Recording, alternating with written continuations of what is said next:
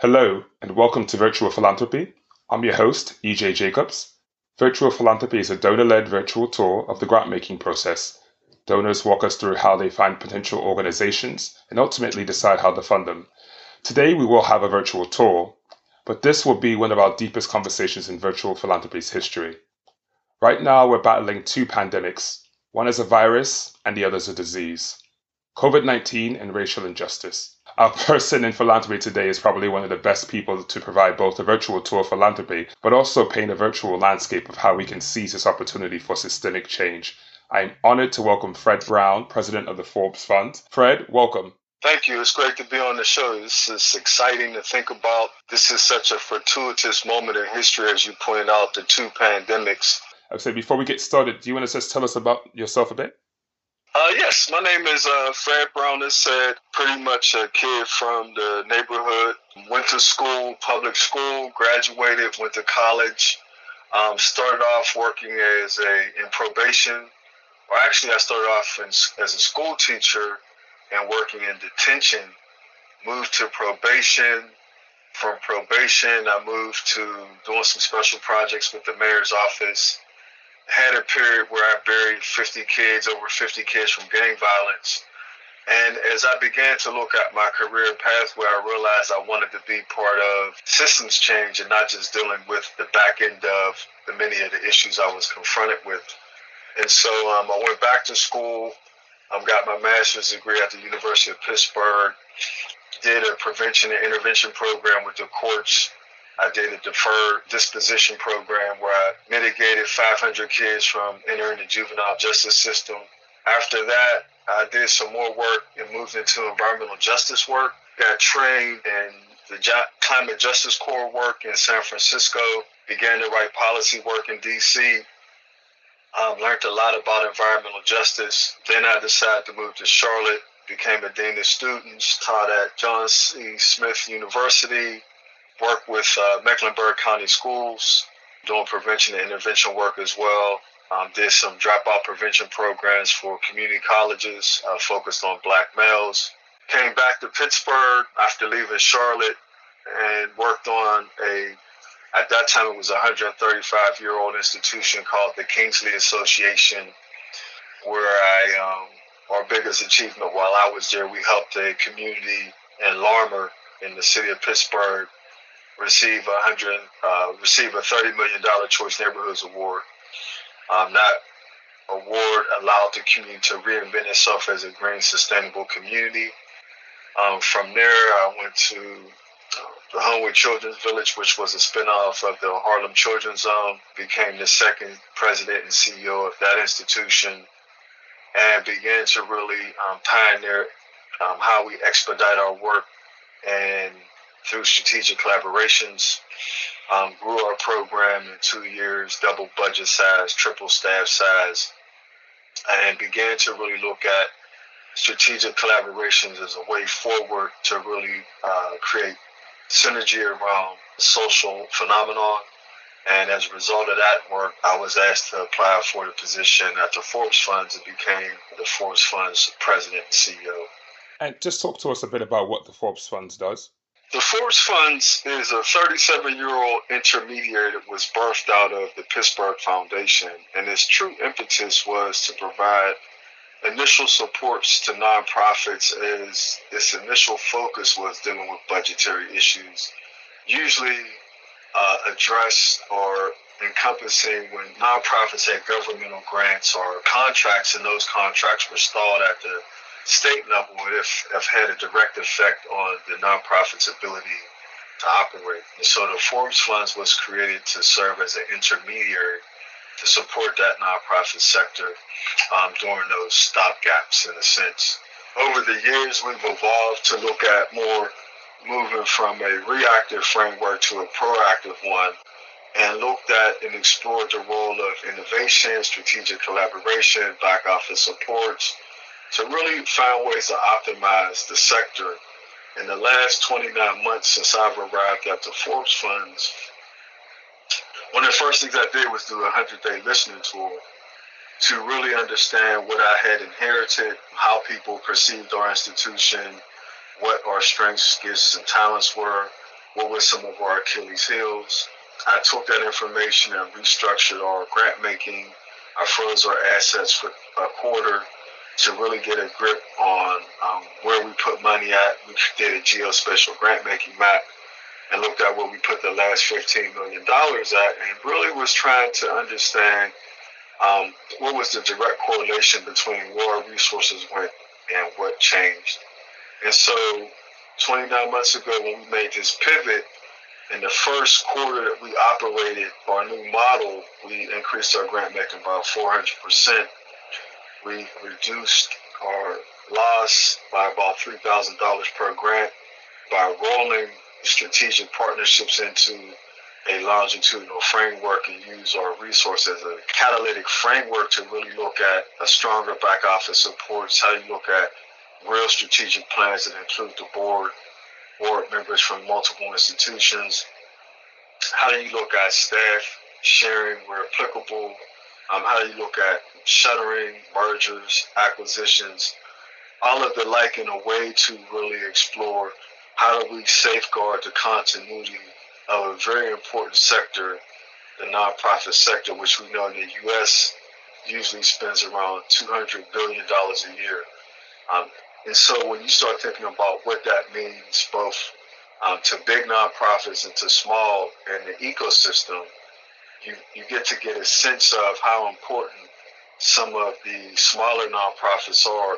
And I use the term all the time that to me, there's the bricks in the nonprofit world, the institutions everybody knows by name, but then there's the the mortar that holds the wall together, the ones that obscure institutions people don't know anything about.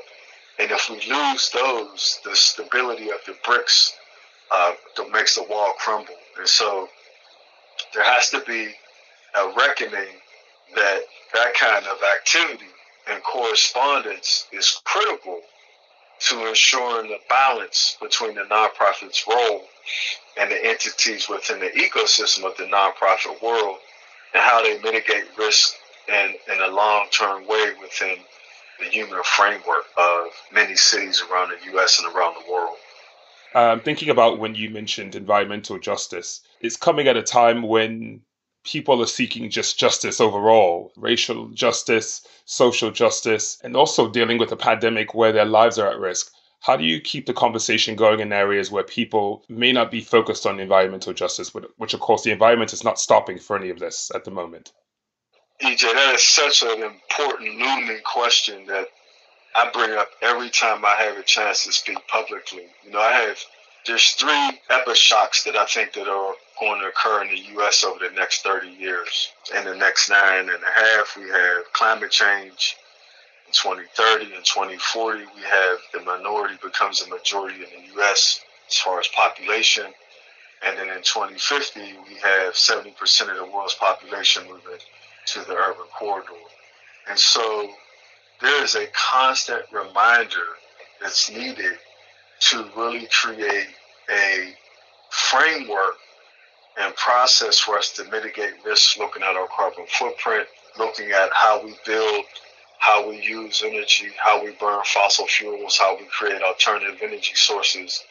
And for me, what I found to be most challenging is that these conversations are taking place every day in many walks of life. But when you speak about these issues in black and brown communities, many people are, oblivious to this being a problem or concern in many ways, you can't see dirty air. You can't see PM10 and PM2.5 air particulate matter. You can't see um, lead in the soil, lead in the paint, and lead in the water. Um, you can't see um, these carcinogens. And so, in, in communities where you see bullets, hunger, and poverty, unemployment, those are visible signs of an eroding ecosystem for humanity. But these other environmental factors are elusive. They're invisible in many ways. You know, there's places where you can clearly see them. You know, when you go down to the original birthplace of the environmental justice area, you can see how these sewage plants, how these petrochemical institutions polluted these communities. But when people have to look at what's in the balance, whether or not I can pay the rent or take the job, put my kid through school, uh, feed my family, we're always making choices around surviving. And that choice has a consequence. That consequence is you can choose to live today, but do you destroy tomorrow? And if you're totally unaware of what tomorrow is, because you're so busy living in today, then when tomorrow comes, it's just like a, it's just a slap in the face in a way that you haven't anticipated. And so I think, you know, one of the things that we've done at the Forbes Funds when we made this shift was we restructured all of our grant making in two specific areas, um, or two focus areas, or human services and community development. But within that genre, what we've done is we've aligned all of our grant making with the social determinants of health. And so when you look at education, community context, um, health and well-being and healthcare, the, envir- the built environment, and you start looking at this notion of economic stability as this framework or this uh, this paradigm that we exist in, uh, we begin to track and make grants in alignment with those areas so that we can track one where we put our resources at against the non-social determinant, and two, what has its influence been on that particular area, and three, what is the cumulative impact of our work when you connect it. And so the environmental justice work takes on a different form when you take it, and for what we've done, when you take the social determinants of health and you reverse engineer those against the UN SDGs, the United Nations Sustainable Development Goals, and you look at those 17 indicators, it's very easy, at least in our minds, to, to impose those five social determinants of health within that 17 uh, indicator framework. And once you do that, there's almost a what we call a local to global application where you can show locally how people's efforts and resources and energy are addressing a social determinant of health. And then at the same time, when you pull back from that and look at how it affects the UN SDGs, you start to give everyday people a sense of the importance of their decision making, how critical doing X is, how important doing Y was. And now you begin to, um, I call it increase their green IQ around you know how the world is evolving, how many species are dying a day, um, you know how much natural water is available. When we frack, um, how we're polluting the water table, and that's not fixable. You can't go down there and just clean that in, in a way that one might think. And so, environmental justice becomes a very critical linchpin in humanity's ability to, to live on and, for us to leave a place for our children and their children's children. And so the role of philanthropy is critical in the sense that how are we pricking the consciousness of people to think through and innovate and articulate different ways of being and understanding. So this notion around environmental justice is is well served. And I'll give you an example three weeks ago, I was working with a professor at a university in North Carolina, uh, Kofi Boone. I had reached out to me and a couple other colleagues, and we're environmentalists or have a history of being in the environmental justice movement. And um, we were on a show basically talking about black landscape architects working collaboratively with architects and what is the marriage between the two. And we um, had a thousand people from around the world on our four-person panel, and it was supported by Land 8. And uh, once we went into breakout sessions, we crashed Land 8's website, and there was a thousand people on the call representing 50 countries from around the world, and there was such a vibrant energy around what I would call uh, iterative ideas um, around problem solving. We use the framework of environmental justice as the nexus to really start talking about why collective genius is important. Einstein said you cannot solve a problem with the same energy that created it. And yet, in many ways, we function in a way that certain people's minds are more important than others. Google did an analysis years ago around homogenous teams versus cross-functional teams to see how they perform, and the cross-functional teams outperform the homogenous teams. To me, that's symbolic of how we should see the world. The world should be comprised of many different people's ways of thinking and being, it allows us to extrapolate from that collective mindset a way of seeing problem solving from multiple lenses that you and I can only see from our own lived experience. But when you multiply that, its ability to transform our understanding of a problem and its solution grows exponentially. And so we are, as an institution, as an intermediary, we are seeking to do that work. And for more clarification, we are a intermediary funder, which means we raise money from the bigger foundations to provide capacity building support and resources to nonprofits. And so, in many ways, foundations give large amounts of resources to institutions that they believe in their work. But some of those institutions need capacity building support um, to really optimize the ability to execute that work. And so we work with institutions that range from $50,000 a year is a budget to 100 million. And so it's a wide range of institutions that we work with, and their needs are varied. I was one of those 1,000 that actually uh, helped crash that site for you.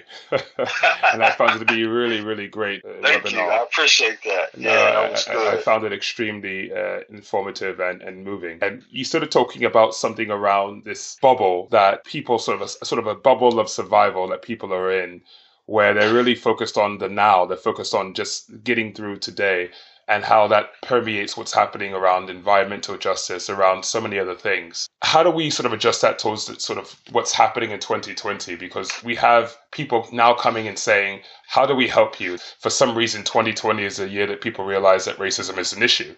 And to not put that in any sort of glib way, people are asking, How do we, what, what are you feeling? What can we do? And I feel like, as we discussed before, people already know how they feel. They've had this lived experience for several decades. The idea of talking about how they feel and what they want is really tough.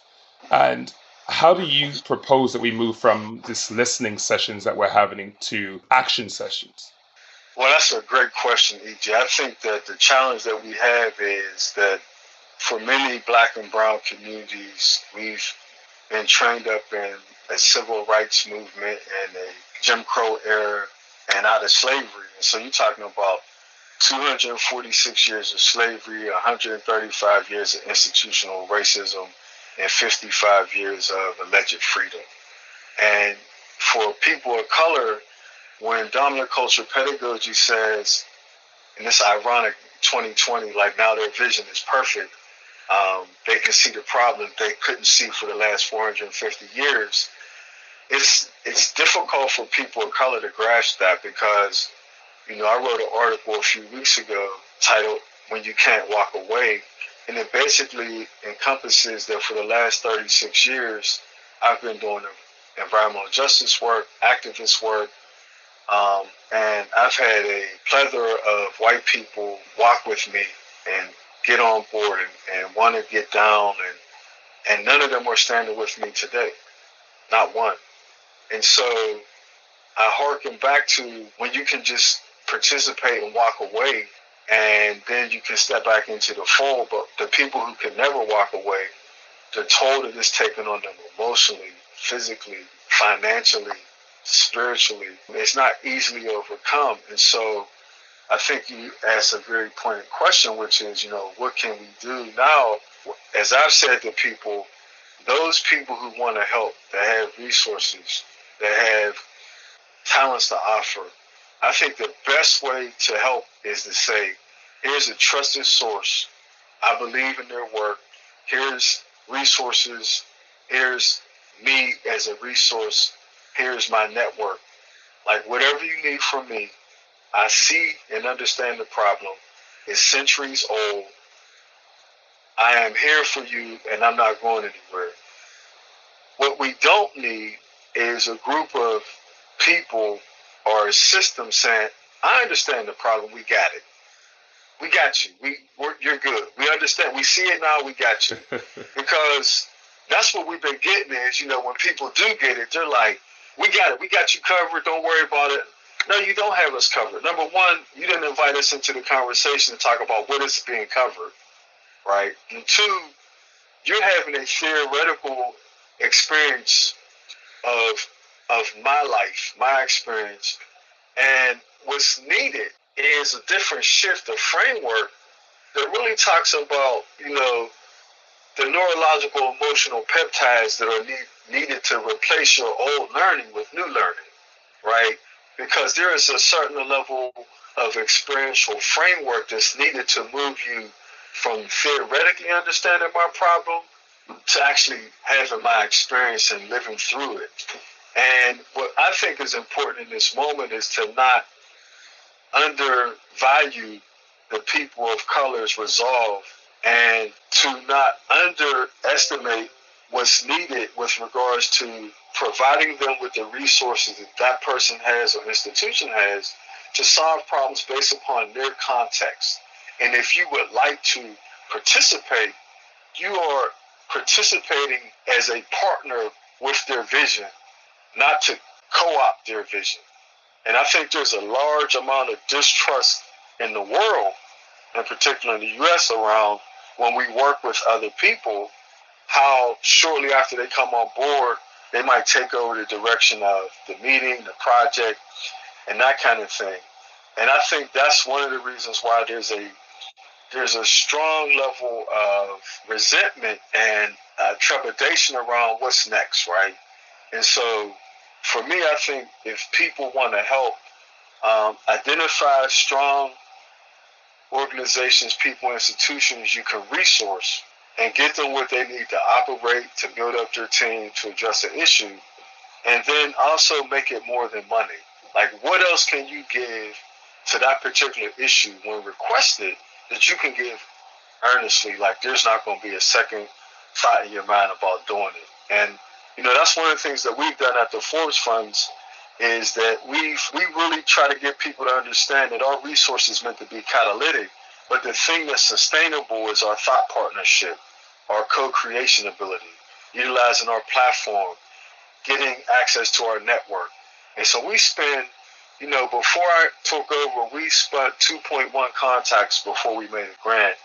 Now we spend 8.5 on average. During this pandemic, we've hosted uh, 450 Zoom calls with over 9,000 contacts. We facilitated 42 hour community sessions based upon some work we're doing with Nora Bateson out of Sweden, out of the International Bateson Institution. Um, that's focused on warm data labs and the second generation of that work called People Need People. And we really, when Nora and I talked, we talked about how did we create in a virtual reality a space for healing and a space to deal with physical distancing.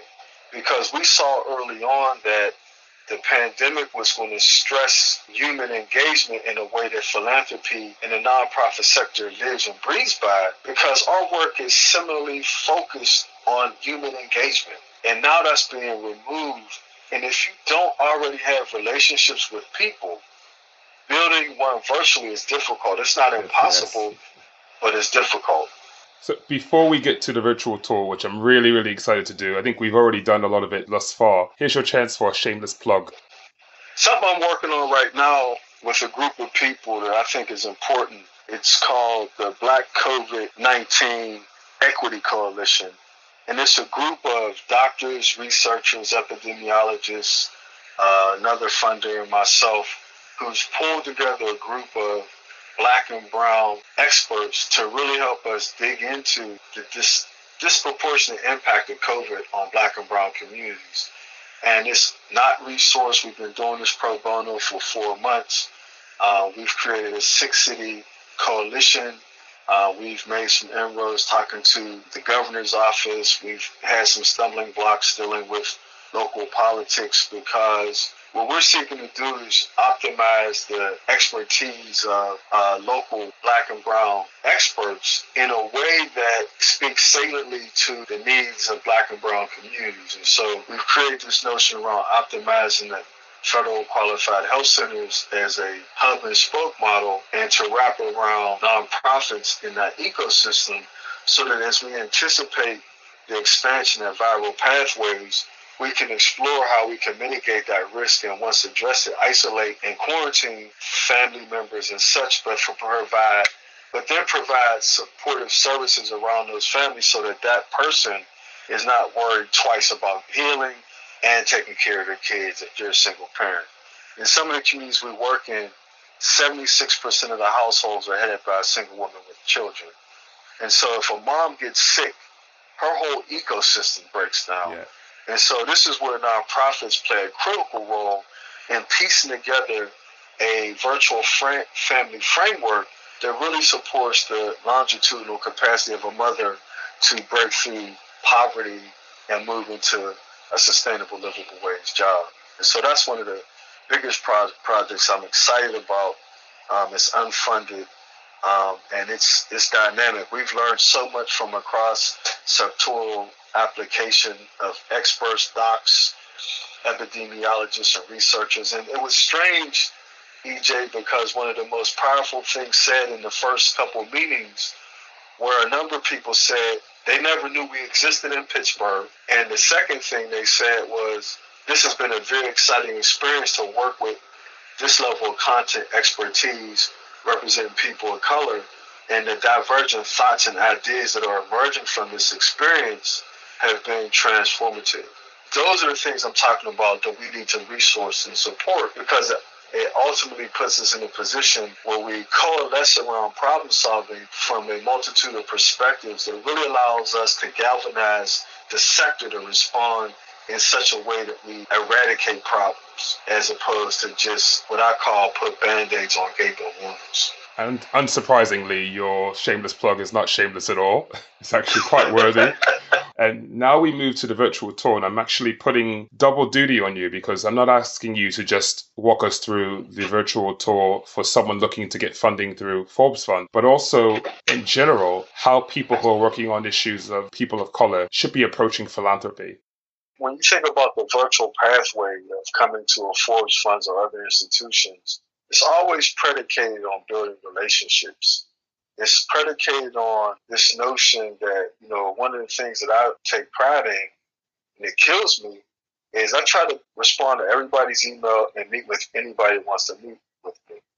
I think it's important that people like us offer spaces for people that look like us to, in this case, come downtown to our offices, walk into our facilities, get to know our staff and other people's staff, and also for us to turn them on to other foundations as worthy patrons.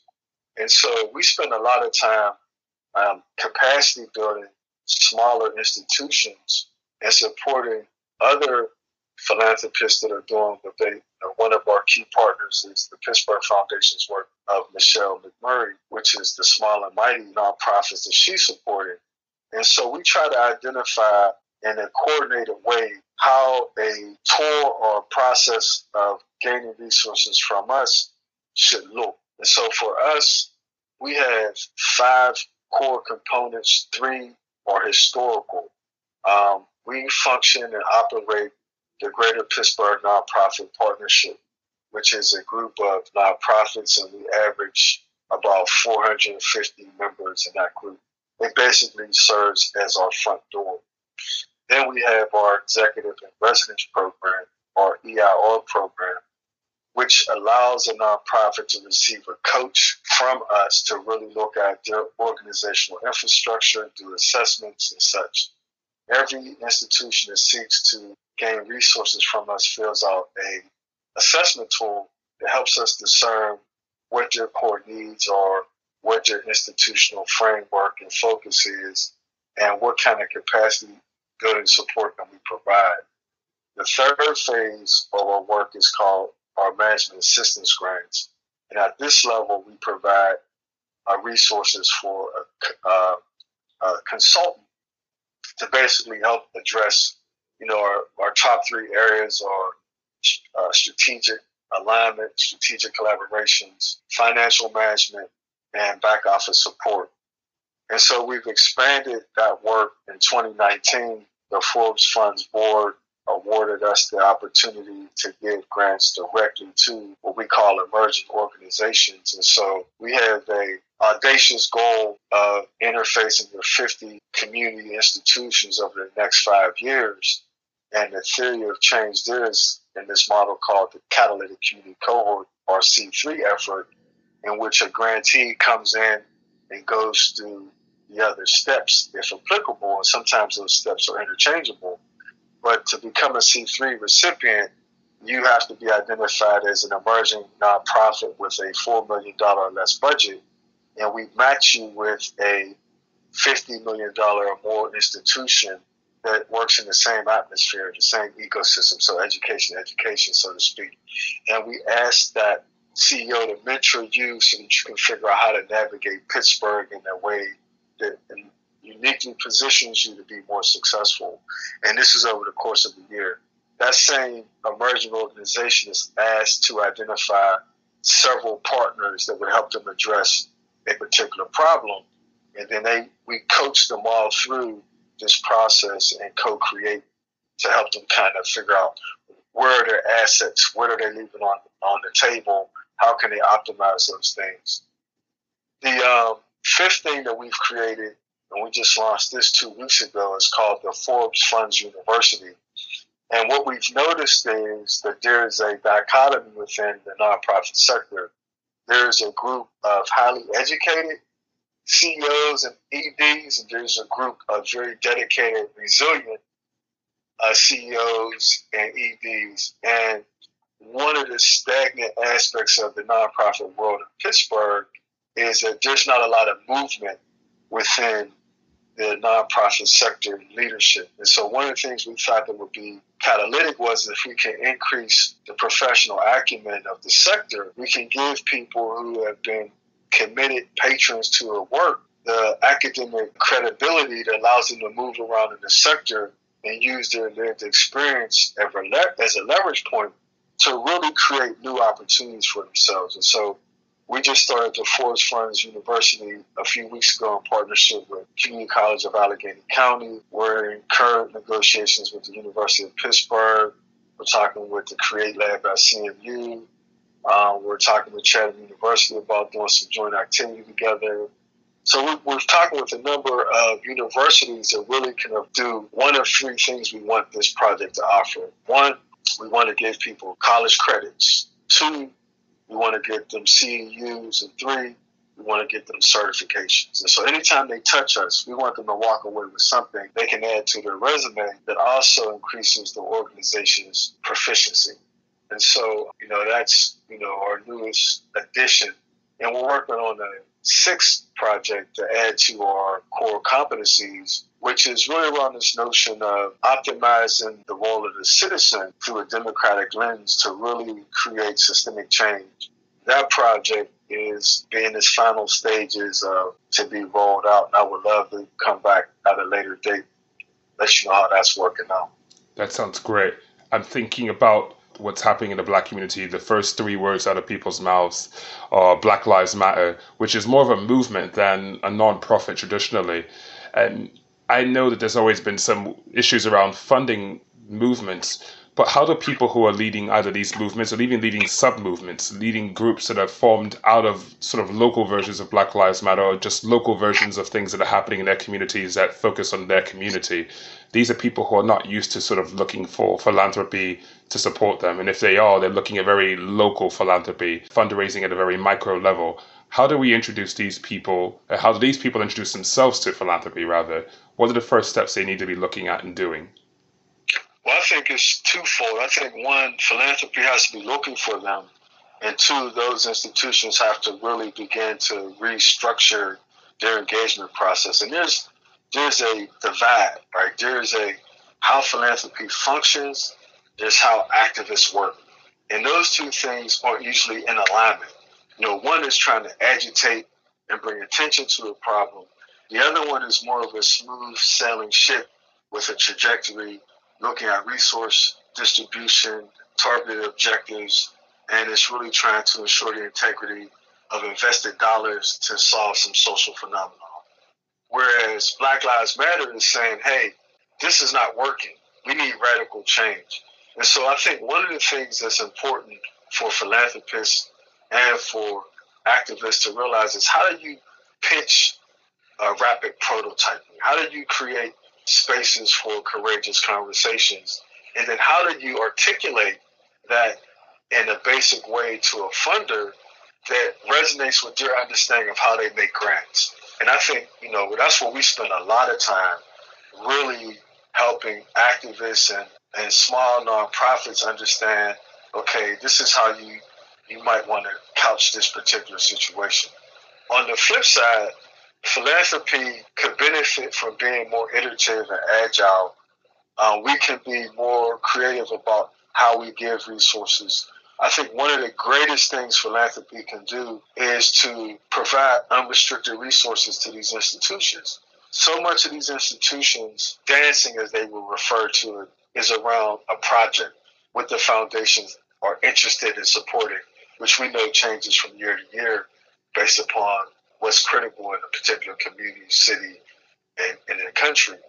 Whereas these institutions have to always look at how they can maintain funding uh, around projects that the foundations might have saw as important two years ago, and now this year they, they're moving in a different direction. Well, that's that's dangerous to the institution that put 24 months into building something that the foundations liked or supported, and now it doesn't have the same steam or bandwidth. And so there is a need for us to look at okay, how do we iterate? How do we maintain supporting the important work of this institution? How do we give space to this institution to pivot? How are we on board with that pivot? And I'll give you an example of something we did. So when we started giving out our C3 grants pre-COVID, each or each community, and we're in 10 communities and we have a million dollars committed to those communities, how do we help you think through your idea?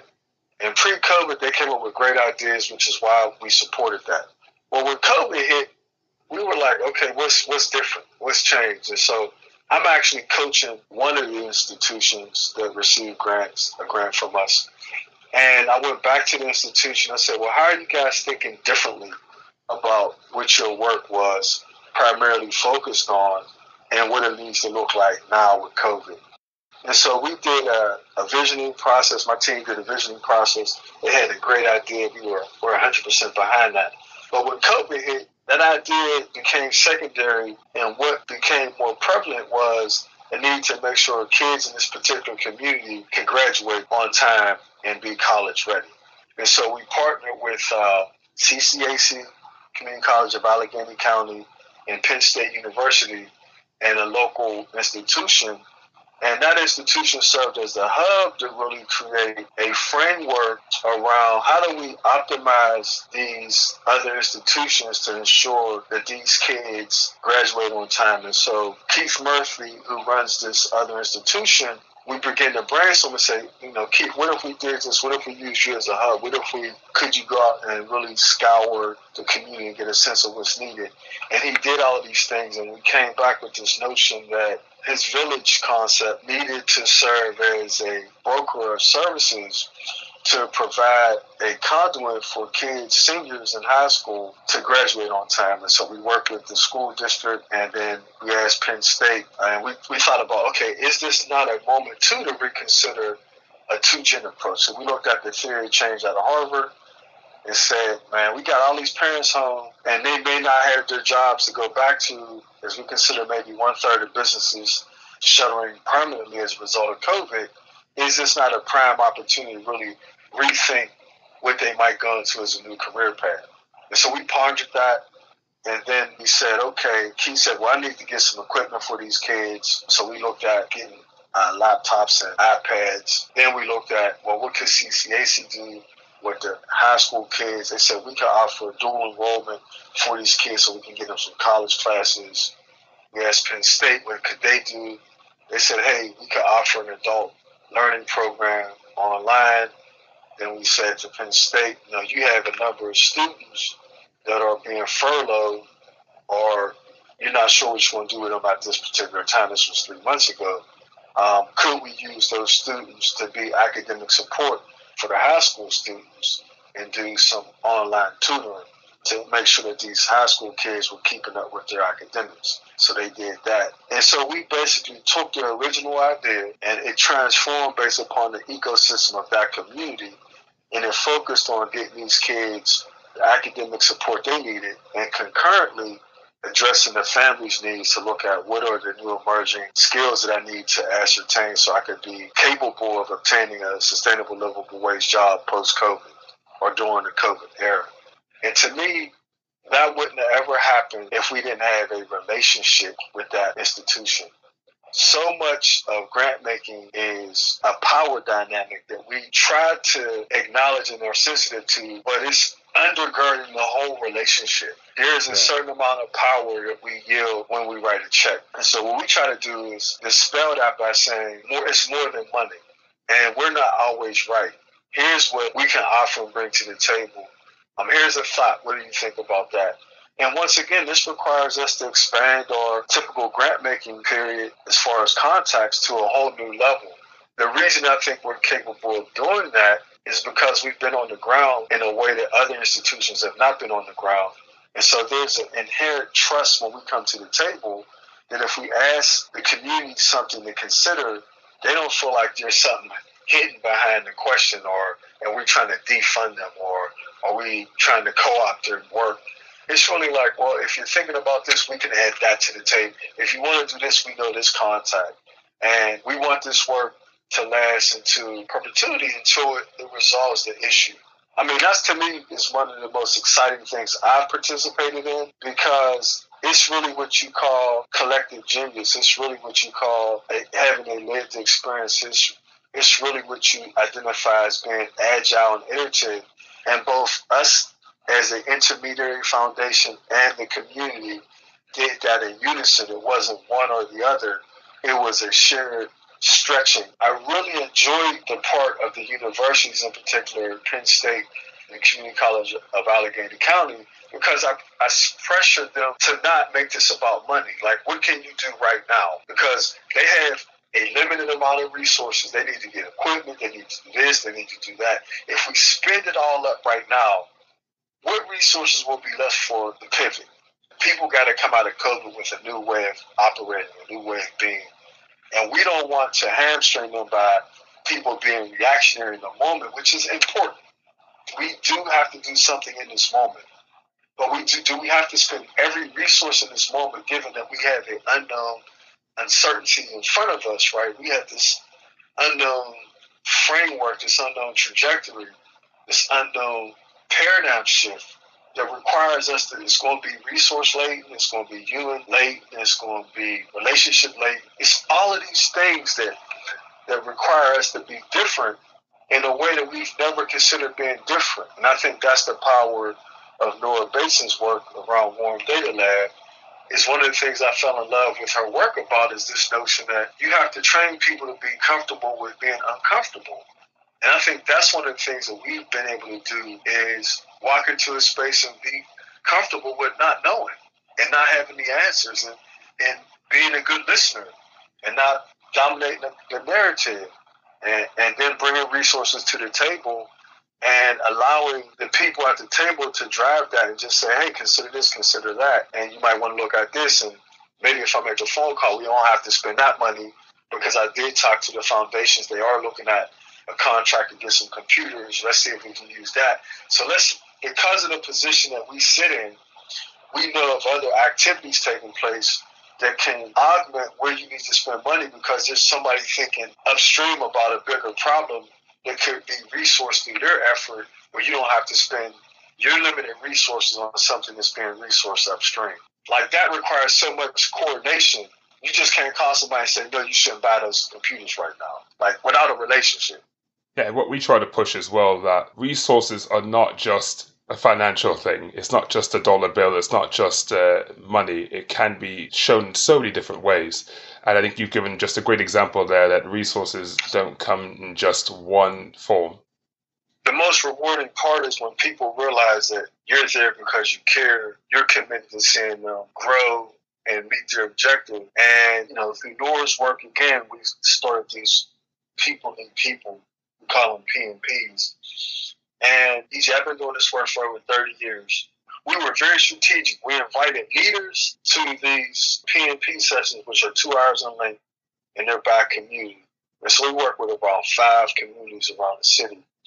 And we asked leaders to identify other leaders, community stakeholders, and such. and we invite them into this two-hour process.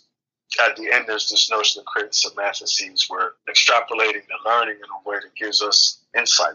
What I've witnessed on these calls is the leaders becoming vulnerable in ways that I don't think they would have ever experienced or provided pre-COVID. We're witnessing people sharing ideas in ways that they seek solutions and not just to be heard and identified as being smart and credible, but really this notion of like making it more than money. And then this cathartic experience that people say that they have from being a part of this work that really transforms them as leaders. I, I mean, I can't tell you how many times I've, my jaw has hit the floor when I hear a leader just saying something that, you know, in particular, when you're a leader of color, it's almost taboo to say you're struggling publicly. I'm struggling. Because we're always worried if I say that, I'm going to appear to be weak. People are going to say I'm not fit to lead. Man, I heard somebody say last week, bro, that like somebody asked about how are they dealing. You know, we do these check-ins. How are you dealing with COVID? Black Lives Matter. And somebody I've been on for over 30 years, and I have a very, very high regard for. He's a mentor in many ways. He got on the call and he said, they asked him how he was doing. He said, I'm struggling. I'm empty. I feel like there's nothing left in me. And I was floored. He didn't just say this on a call with 50 people. It just opened up a floodgate of emotions for me and for other people because in this moment, the most powerful aspect of your leadership is your ability to be vulnerable and say, I don't have an answer. I don't know. I'm hurting. I'm empty inside. And invite other people to fill your vessel, to to support you in ways that you historically don't Absolutely. ask for that kind of support. That's what makes us human. That's what differentiates us from animals. We are not acting in a humane way in America and in the world. We're not practicing agape love. We're not seeing the need for our work to not define us, but for our humanity to be defined through our work. That's where my energy is at right now. It's it's like I'm really trying to distance myself from my title and really embrace this thing of how am I leading in a humane way? How am I challenging myself and my team to think about how humane our practices are? One of the issues that's coming up that everybody's going to have to deal with, with is how do you balance at home working? I don't call it working at home because you're at home working. When your kids walk into the middle of a conference, they're they're in their house, right? They're yeah, not exactly. they're not coming to your job. They didn't walk into your conference room. They're in their house, seeing their mom or dad working, and they have a need. They don't understand you talking to the governor. They don't, I mean, you know, they don't understand that they I'm hungry. Are you gonna feed me? You, I overslept. I didn't. I missed schedule. And these are the, like the levels of humanity we have to practice and yet, there has to be a balance between that and okay, we are talking to the governor's office, right? We do want to get to this meeting, and to be honest, everybody has been great. People's kids get on there. I always try to speak to the kids. Same thing with my kids. My kids are so used to just coming in waving and introducing themselves. Now they're just like, "Hi, my name is such and such," and I'm like, "Look, really, I, I didn't invite you to all of that, but you know, it's just, you know, it's like we have to evolve, and yet we have to figure out how we get work done. You know, at this moment, everybody is suffering. Kids aren't having their social stimuli. Parents aren't having their social stimuli. There's over 40 million people unemployed. There's the stress of I am employed, there's other people unemployed. What's my onus to the other parts of humanity? And like I even push myself and my team, like we have to work harder because your job's not in jeopardy. But these people's lives are in the balance. And like, how do we create a more resilient, strategic, sustainable effort that really optimizes our effectiveness and efficiency in the sector? And so we've been really trying hard to like arrive at that. It's challenging because if you've been trained for 30 years to, to function in this way in a corporate mindset, and now you have to function in a corporate mindset at home with your family What's the balance? I'm going to jump to the do's and don'ts. And I'd love for you to give a do and don't for not just obviously your organization, but as we've been talking about for much of this conversation, people coming into this space for the first time, looking at philanthropic dollars to move social causes along within the US and even outside the US. It's happening in many countries, obviously. What are some of the do's and don'ts that these people should have? Again, not just for your organization, but including your organization. I think some of the do's are people should learn how to convey their message and you know no more than three key points, and they should be clear about what they think those key three points will result in. I think that they need to not try to sell themselves or their institution, but to really focus on the problem and how their particular perspective of problem solving is unique to the sector and could yield a significant influence on resolution. I think people need to not put out false narratives and oversell their organization's capacity because we're very much aware that some people just don't have the infrastructure.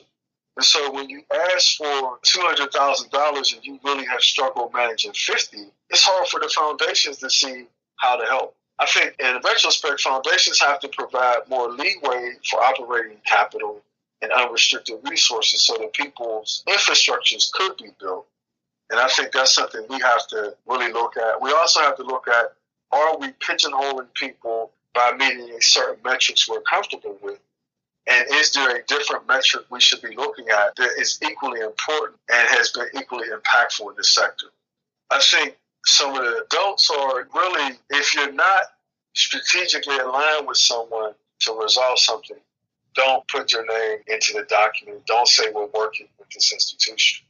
Because ultimately, there's a value of trust that's being parlayed at that moment that you can deliver. And if you're incapable of doing that, then that's the one thing in the foundation world, especially if you're an organization of color. Once the trust is lost, it's pretty much game over for you. You're persona non grata. Um, and there's still a double standard. Like there's other organizations that seemingly they can make a mistake and you know they can recover, but for black and brown institutions, doesn't seem to be that way. I think that the other don't is don't lift somebody's idea without giving them credit or partnership, and be prepared to have them at the table to talk about what you're bringing to the table as a collaborative partner. And I, I, would, I would say the other don't is don't have issues from the program officer or the foundation. Come to the institution as soon as you as soon as humanly possible with challenges that you might be having, and be transparent. Say, hey, this is what I'm up against. I need your thought partnership on this. I don't have an answer for it. And I think this is another place where foundations have to grow as well. Because I remember when I was a grantee as a nonprofit leader, and I would schedule quarterly meetings with my key program officers and foundation leaders. And they were like, why are you doing that? You only need to give us a midterm report and a final report. I said, well, because you are you entrusted me with this resource, I'm having a series of challenges that I need you to be aware of, number one. And number two, where applicable, you're sitting on knowledge I don't have. And if I'm heading in the wrong direction and don't know it, I need you to apprise me of like you don't want to do that. You want to consider this. You don't have to give me details of what you know, but you could say, hey, that street ends. There's a dead end, so you're doing 100 miles an hour down that street, and there's going to be an accident, right? Yeah. So there's there's things that you can say to alert me. I need to be looking in a different direction or do more research. But I think one of the greatest challenges that the nonprofits have is trusting the foundations to not punish them for not being on par with other institutions that's where I think the trust is most critical.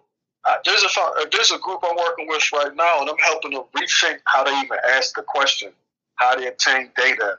It took us months to get to this point, but now there's a whole team in this particular community who wants me to talk to them directly. They trust that I'm not going to punish them. I'm trying to give them money right now, but I can't give the money without some level of accountability.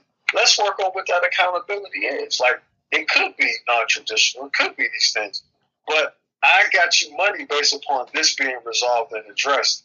How do we do that? How do we calculate that? How do we come to an agreement that we have some level of success?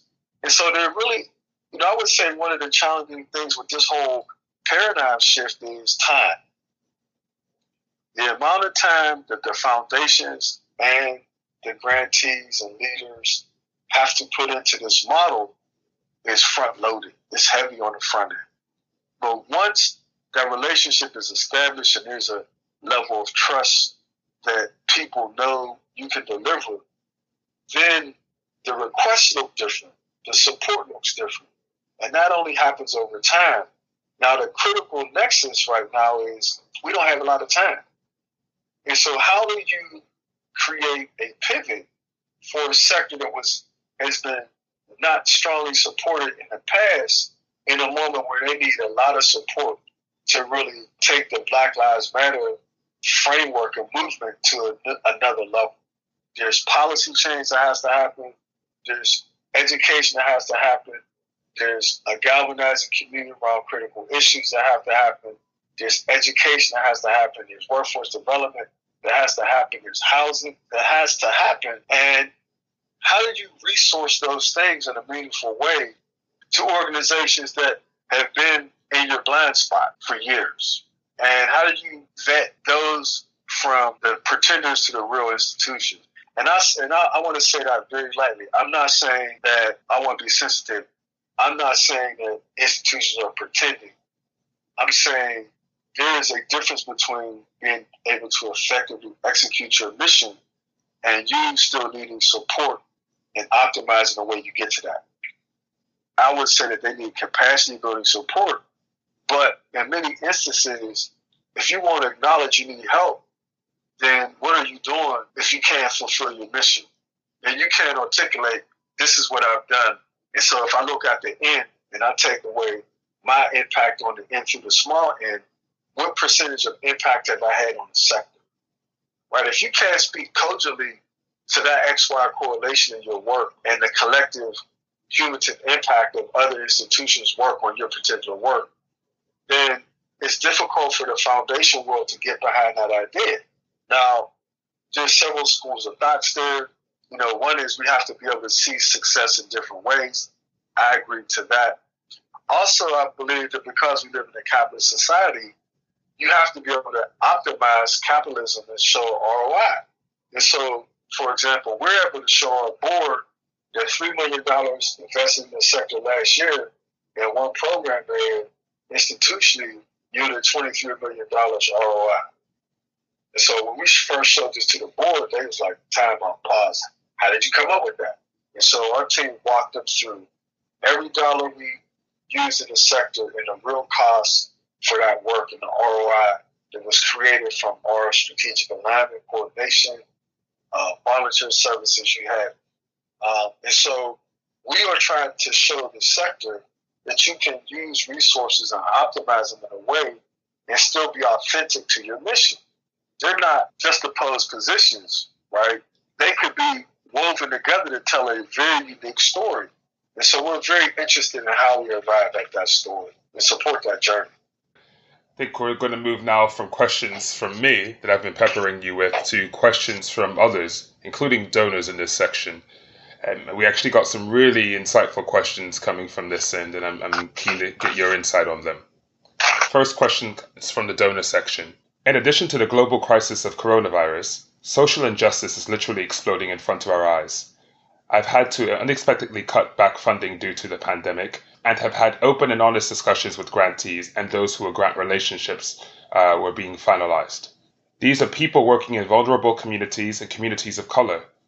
In the wake of the recent events, I revisit how I conveyed that message and I am horrified as a white woman who has generally taken a hit in terms of the financial resources I can give, but truly care about my grantees and their communities, what is a better way to express that and does not start from a place of my misfortune, but sounds more inclusive? I think one of the greatest things that a foundation leader can say to a grantee is this is my ceiling, this is my opportunity, this is my challenge what can we do in this moment? Because as a result of the coronavirus, we ended up giving out $10 million of resources that we expected to use in our general grant making activity. As such, we have hit a wall with our grant making opportunity and we have to explore how we continue to support you and other people. And in doing so, we don't have the answer because there's more need than resource. One of the things that we've done, both as a writing grants and pursuing grants to support other people, is one of the things that helps institutions like that, in my opinion, is for them to become pass throughs to help identify themselves as a resource in the community that has their pulse on critical issues and how the grantor can see them as a viable broker of needed resources to the sector and still provide them some level of support while everybody tries to figure out next steps. The second thing is, which I we've been talking about for 29 months at the Forbes Funds, is the proliferation of nonprofits. They're all needed.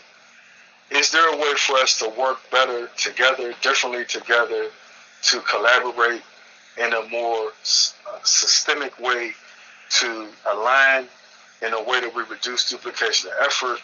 And so we've had that conversations, and that's one of the parts of the grants making process we like is that we've supported several mergers and collaborations because people are seeing the, the writing on the wall like there's not enough money to go around. And if I believe that what I'm doing is important, but if me and my colleague down the road both have buildings and they're empty, do we both need a building? Do we both need to be paying rent? Do we both, do one of us own the building? Can I sublease? Can, can I think through how I could reduce some of my overhead? And so we provide consultants to support that work. But as a funder, because of this unique situation, I would say that we all have to dig deep and figure out what is the greater good in this moment. How do we make a sacrifice where we see exponential growth as a result of that or yield? it requires us to really think about if I made this grant to them, what's the benefit long term, immediate, and long term? What kind of other learning can we get from that? Because there's also inevitably a loss. If you cut somebody out and you they provide insight into the sector in a way you would never have or even know about, then that's lost information that's critical to the ecosystem.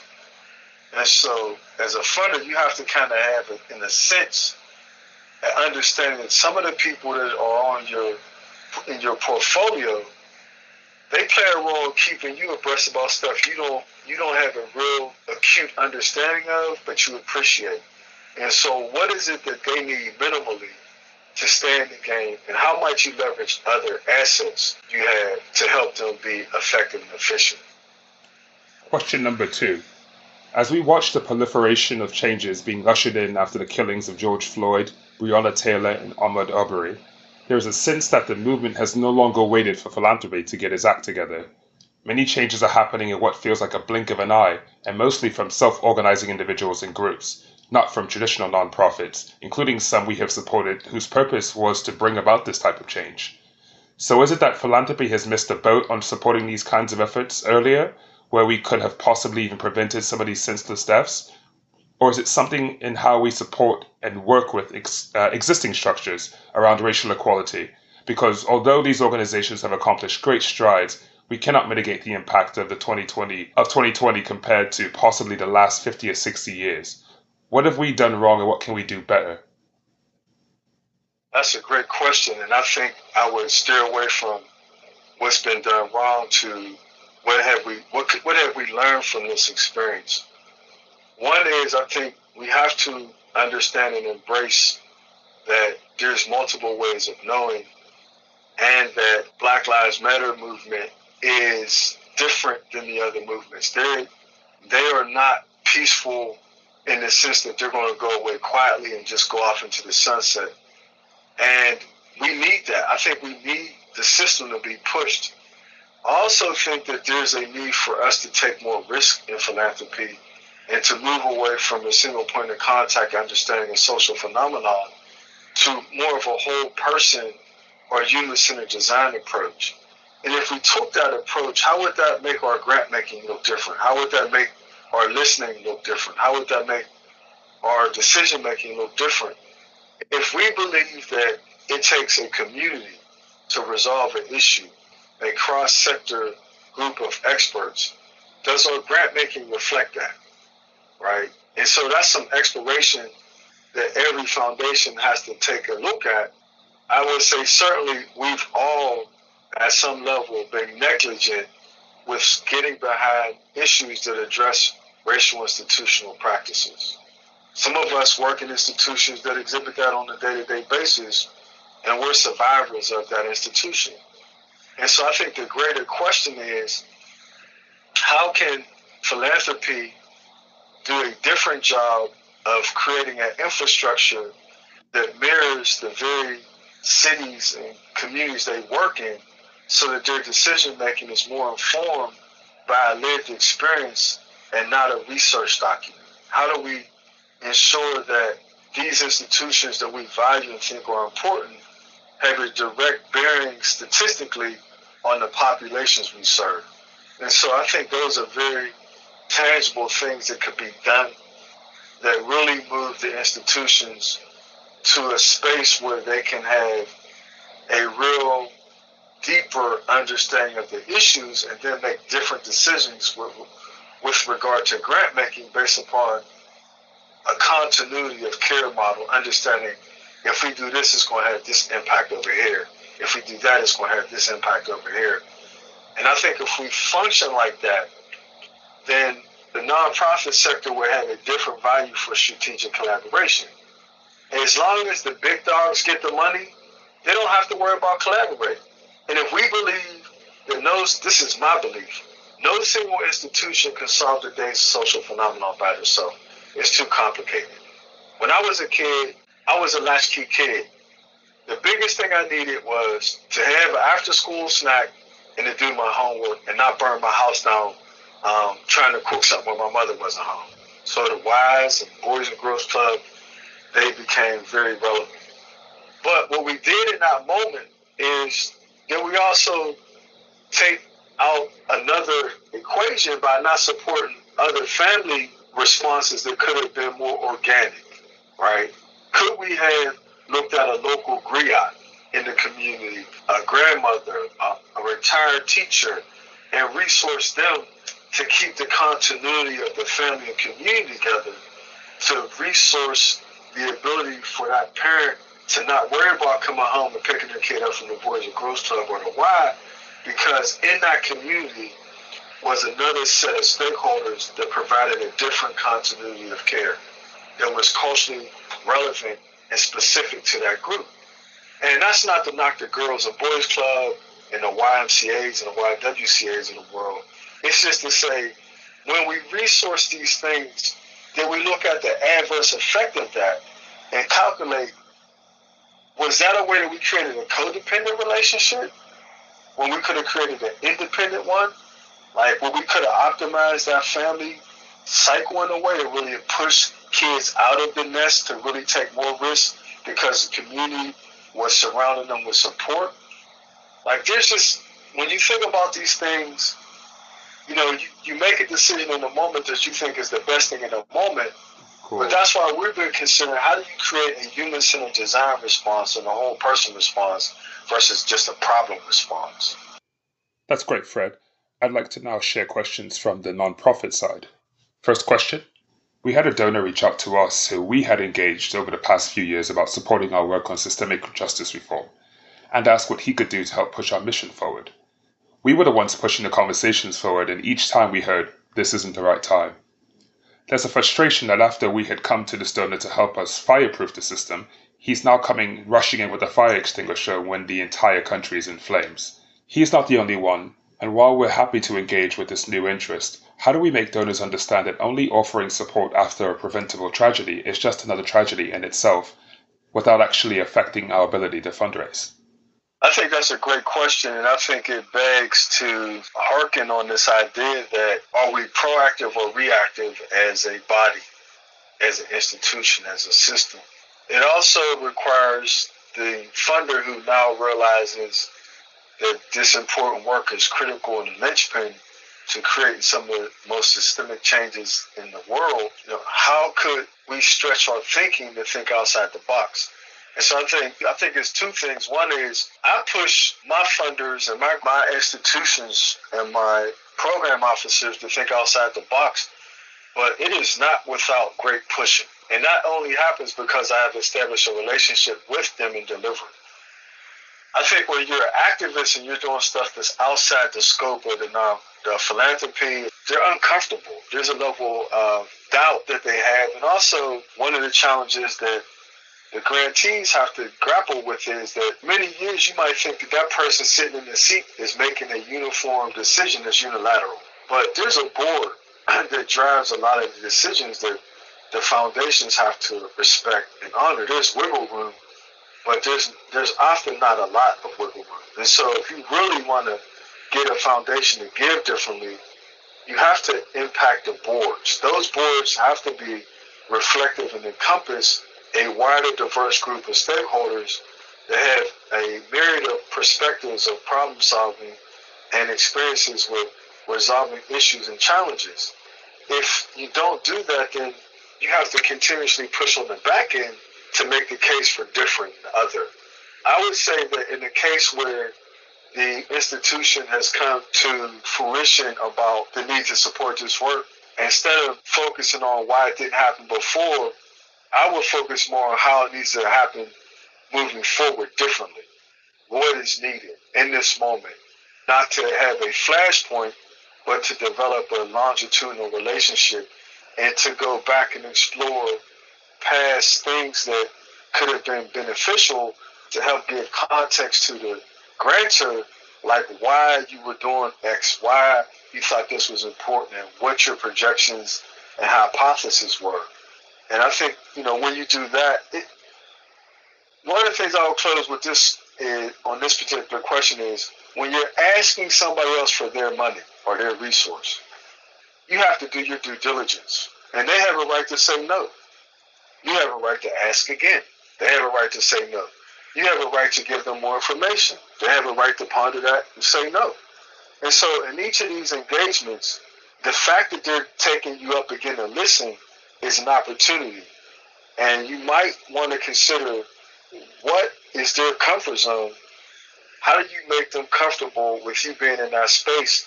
And then once you create a level of comfort, how do you make them see the value or foster the ability to see what you see as valuable given their lack of comfort with that framework?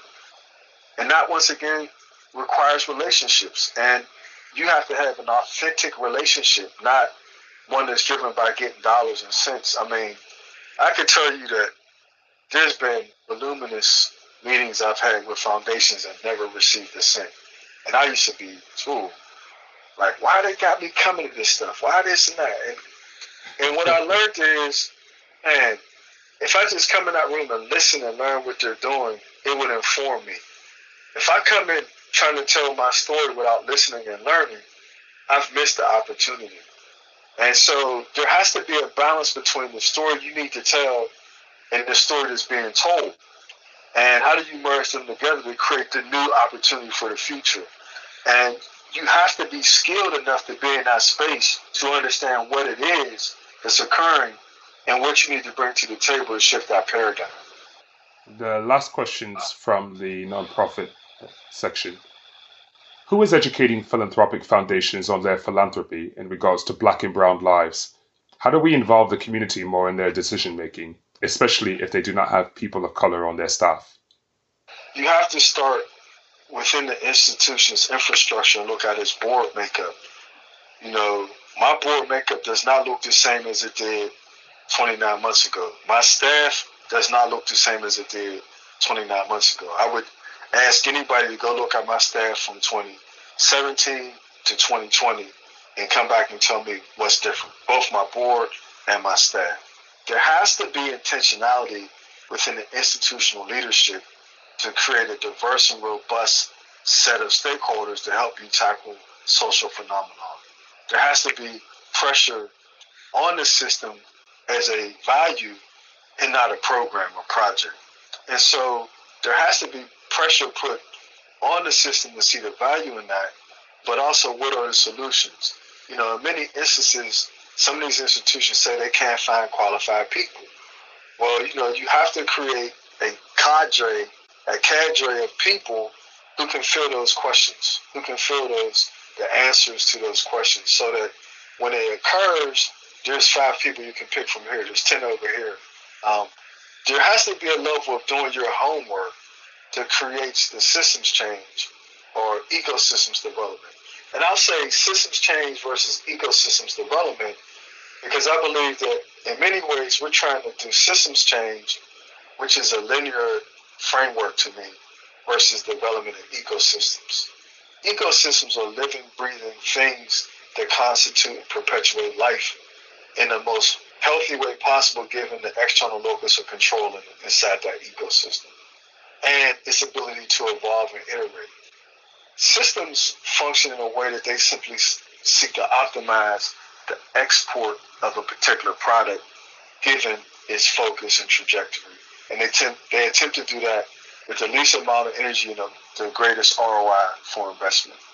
And so in that analysis, there's inherently a lack of being human centered. It's about producing a product that yields an ROI, rate of return on investment, that makes people happy. And what we're talking about is optimizing the role of a human being in transforming our environment and not just the program. And so I think the question is once again one that how do you change and create change in those systems is one that starts with the change within yourself, how you can think about problem solving. Two, it starts with building up coffers of trained practitioners that are capable of doing high level work and have a high degree of professional acumen or experience that's unquestionable. Like these people are content experts.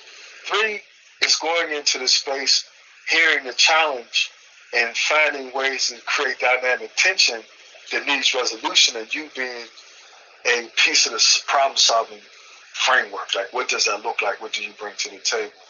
And four, there's always the art of negotiation. Like, there's you're never going to get in very minimal ways that you ever get everything you ask for. I mean, it just doesn't work that way, unfortunately, because there's so much money and so many needs. And so you have to begin to calculate in your mind what else what else can you get from the sector that is not money, it's more than money. And what else can you bring to the sector that's more than asking for a grant? And so once you begin to explore that, I think your value to the sector looks different. The value to the foundation looks different. The value you have to the community looks different. And you create a platform that it's just hard to challenge. Like your expertise comes through yeah. without a doubt. And people, there's a value to that. There is definitely a value to that. Okay, so I'm going to get you out here on a question about the future. My question to you is what is something five years from now that you wish to be able to look back on with pride that your philanthropy has accomplished? Five years from now, I would like to be able to look back and say that we helped galvanize the system at four levels at the micro level, meso level, macro level, and global level. If we created a vertical integration process that sped up the impact of policy change, that looked at resource distribution, targeted grant making, that harmonized the way that we created a humane space for all humans to thrive. And that through that evolution in five years, we have begun to have a dramatic descent with regards to our climate change challenges. We began to create a harmonious relationship with our Latinx brothers and sisters and that we begin to formulate grassroots and community driven processes that are vibrant, inclusive, led by people of color, and support issues that move us away from our current state of existence. That as a result of our work, humanity is, is better, we are better, and our children's future looks better. Thank you, Fred Brown, the Forbes Fund, for an amazing conversation today. Uh, it's been everything I expected and more. I really appreciate your time. And thank you for thinking about me. I look forward to whatever I can do to help. And I think this is a great platform. I appreciate you and the work you're doing. I applaud you, and um, anything I can do to help, just don't hesitate to reach out. I appreciate that. And thank you for listening, everyone. Have a great day.